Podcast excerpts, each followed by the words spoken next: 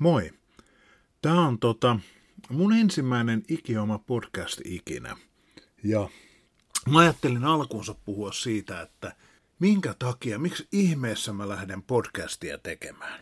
Ja asia ei ole niin yksinkertainen kuin sitä ehkä ensin ajattelisi. Eli mulla ei ole mitään ideaa, minkälaisen podcastin mä tekisin. Eli siis on idea itse asiassa. Idea on se, että tässä ei ole mitään ideaa. Että mä vaan juttelen aina semmoisista aiheista, mitkä tuntuu jotenkin kiinnostavilta. Ja pyrin sitten tämän äänityksen tekemään niin, että toi koira tuossa takana pitää mahdollisimman vähän meteliä. Siinä on mun mielestä aika hyvä tavoite. Se on niinku tämmöinen kevyen ja matalan kynnyksen homma. Eli mulla ei ole mitään, mä en halua tehdä. Valokuvaaminen olisi kiinnostava aihe, moottoripyörät, veneet, kaikki tämmöiset olisi kiinnostavia aiheita, mutta jotenkin musta tuntuu hassulta semmoinen ajatus, että mä jotenkin sitoisin itseni jotenkin yhteen aiheeseen, että mä en saisi rönsyillä. Koska rönsyily on oikeastaan sitä mielenkiintoisinta, jos nyt siitä sattuu tulemaan edes jotain mielenkiintoista. Eli tämä oli vähän semmoinen, mä oon kuunnellut podcasteja jonkun verran itse ja olen löytänyt sellaisia, jotka mua kiinnostaa. On uutispodcastia, on kirjapodcastia, on sitä sun tätä, on valokuvauspodcastia, niitä on kiva kuunnella. Mutta kuten sanottu, niin mä jotenkin, se tuntuu hirveän tiukalta ja sitoo mua, jos mä lähden jotain tommosta tekemään. Ja sit mä löysin, kuinka ollakaan jossain vaiheessa satuin vahingossa Antti Holman podcastia kuuntelemaan. Antti Holman podcastin idea on, että se on Antti Holma, joka puhuu, mistä nyt puhuukin. Ja siitä mulle tuli semmoinen ajatus, että miksi en mäkin voisi jutella vaan jostain semmoisista mielenkiintoisista asioista, joko pohtia tai sitten jos tulee semmoinen saarnafiilis, että mä haluan saarnata teille, ketkä ikinä sitten kuuntelettekaan, niin jostain asiasta.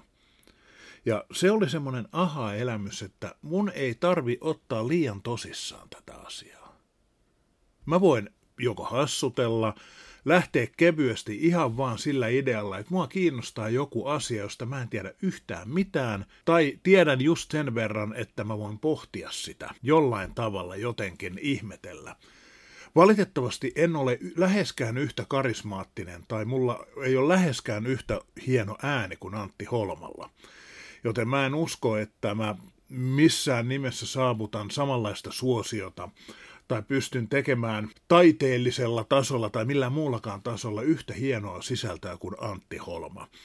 Eli annetaan meidän suuren vapahtajamme, podcastin kepeyden ja aiheettomuuden suuren messian Antti Holman olla omassa ylhäisyydessään ja tehdään omia juttuja. Eiks joo? Ja mä en oikein keksinyt sen kummemmin mitään aihetta tässä niin kuin alkuun, kun tämä podcasti, että miksi mä lähden tätä tekemään, mutta toinen aihe mulla on ollut mielessä ja se on kuinka ollakaan moottoripyörät. Ja tämä nyt ei ole mitään semmoista niin kuin itsetyydytyksen tasoista älyllistä tai älytöntä onanointia aiheesta moottoripyörät. Ei semmoista niin kuin harrastajan syvällistä pohtimista eri renkaiden eroista ja mahdollisesti eri moottoreiden kestävyydestä ja kaasuvasteista sun muusta. Niille on omat paikkansa. Niistä puhuu ne, jotka niistä tietää jotain. Mä pohdin enemmänkin moottoripyörää käyttöesineenä ja vähän, että minkälainen paikka sillä on esimerkiksi meidän liikenteessä ja minkälaiset ihmiset mahdollisesti käyttää. Ja tää lähti ajatus siitä, että kun on reissannut, jonkin verran on tullut reissattua niin taloudellisesti paremmin voivissa maissa kuin sitten siellä, mistä puhutaan tää kolmannen maailman valtioissa. Ja kaksipyöräisen liikkuminen on hyvin erilaista näissä maissa. Ja esimerkiksi Suomen moottoriliitto mainitseekin, että moottoripyörän omistaminen oli vielä 1920-luvun alun Suomessa varakkaiden yksinoikeus. Suomessa moottoripyörä on aina ollut tämmöinen niin kuin harraste- ja luksusväline tietyllä tavalla. Ja Tietysti kun aika on kulkenut eteenpäin, niin sitten on ehkä vähemmän tullut semmoinen niin kuin ihan puhtaasti luksusväline.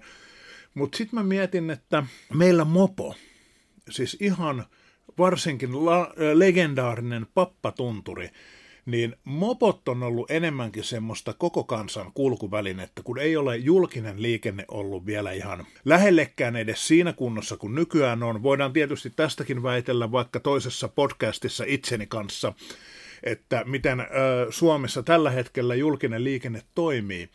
Mutta pointti on se, että kun sitä ei käytännössä ollut, oli se yksi aamubussi, yksi iltabussi ja kaikki jännitti, että kumpaan suuntaan se menee milloinkin. Siihen aikaan sitten ne pappatunturit ja muut vastaavat mopot oli sen tavallisen kansan kulkuvälineitä. Autoja ei ollut saatavilla, autot maksoi, autojen omistaminen ja ylläpito maksoi paljon, niin siinä mielessä, niin kuin Suomessakin kaksipyöräiset on ollut tämmöisen niin kuin tavallisen kansan arkikulkineita.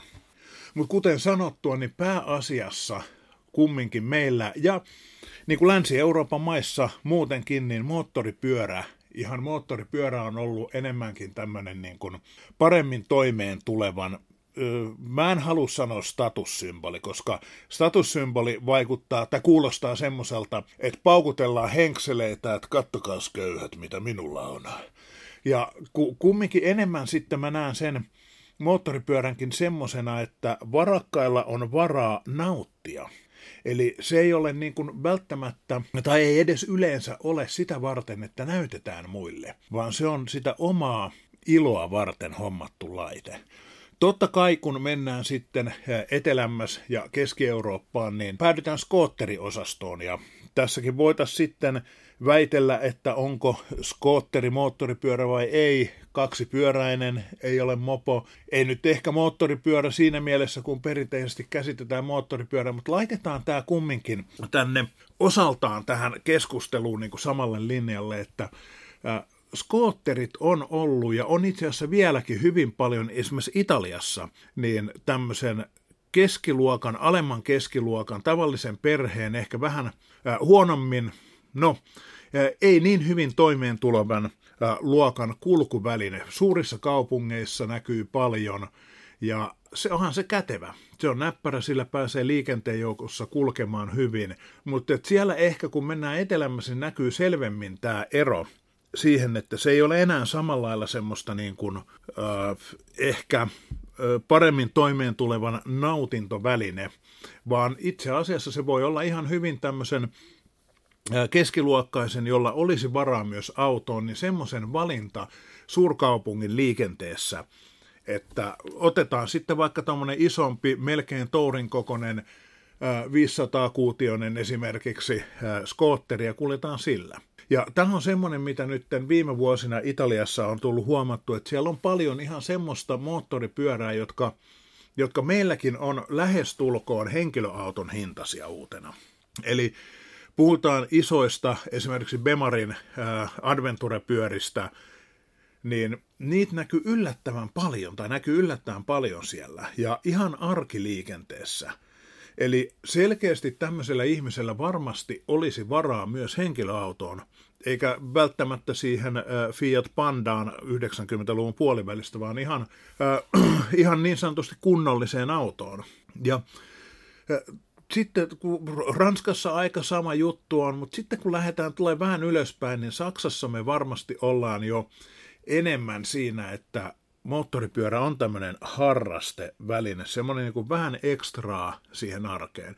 Totta kai kun pohjoiseen tullaan, niin alkaa vuodenajat vaikuttaa, ja vuodenajat vaikuttaa myös sään puolesta, kuinka ollakaan. Eli talvella Suomessa, vaikka näitä meidänkin uusioperheen mopojonne paukuttaa menemään mankilla kelissä kuin kelissä talvellakin, niin jos on mahdollisuus kulkea siinä lämmitetyssä metallikopissa, jossa on 4 rengasta alla, niin väitän, että se on aika helppo valinta. Eli se kaksipyöräinen sitten jää sinne muuhun käyttöön, harrastuskäyttöön tai sitten kesäiseksi käyttöpeliksi.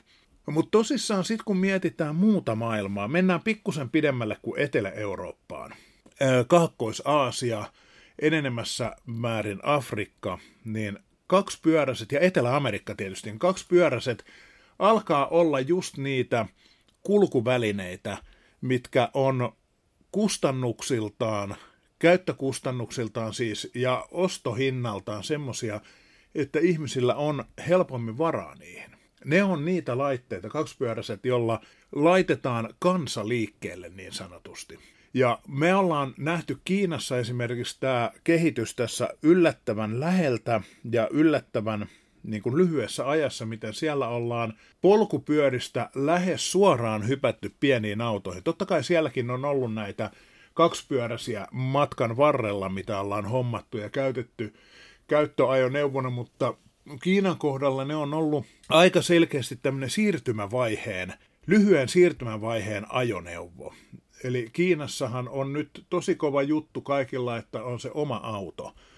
Ja oma auto täyttää, siinä on se just, että oma auto täyttää sen tien huomattavasti tehokkaammin, koska oli siellä 1 tai 4 ihmistä, niin pienikin auto vie enemmän tilaa kuin esimerkiksi 6 pientä moottoripyörää, skootteria tai mopoa. Ja sehän sitten Kiinassa viranomaisiakin pikkusen varmasti harmittaa.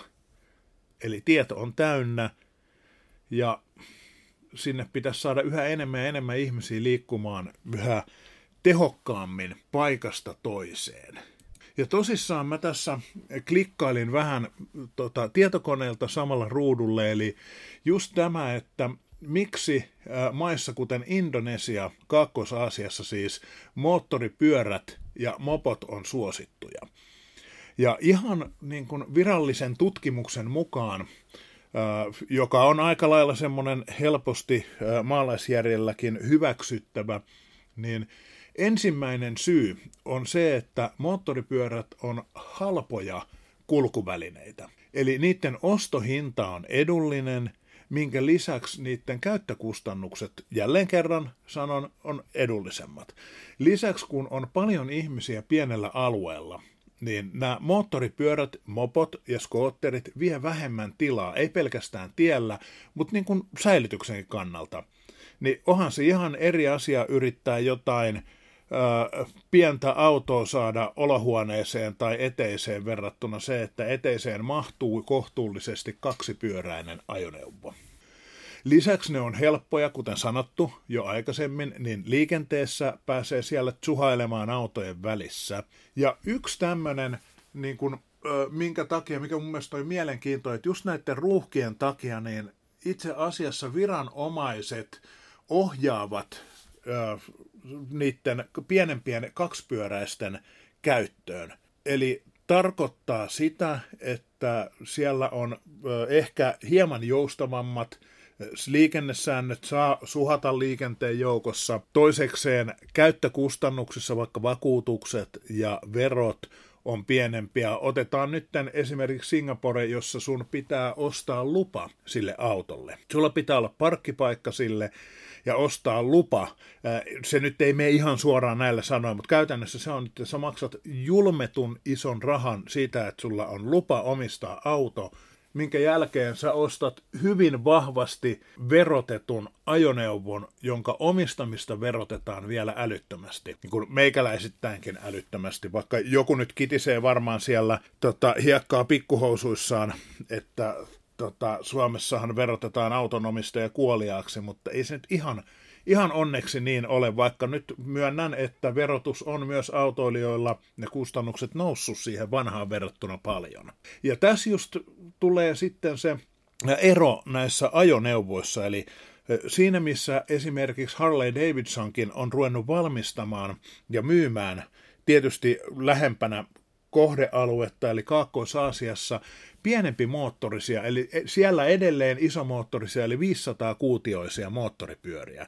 Eli brändi on tosi vahva, ja on paljon ihmisiä, jotka haluaa HD:n omistaa myös siellä, mutta se kaikki infrastruktuuri, kaikki verotus, kaikki ohjaa pienempien moottoripyörien omistajaksi.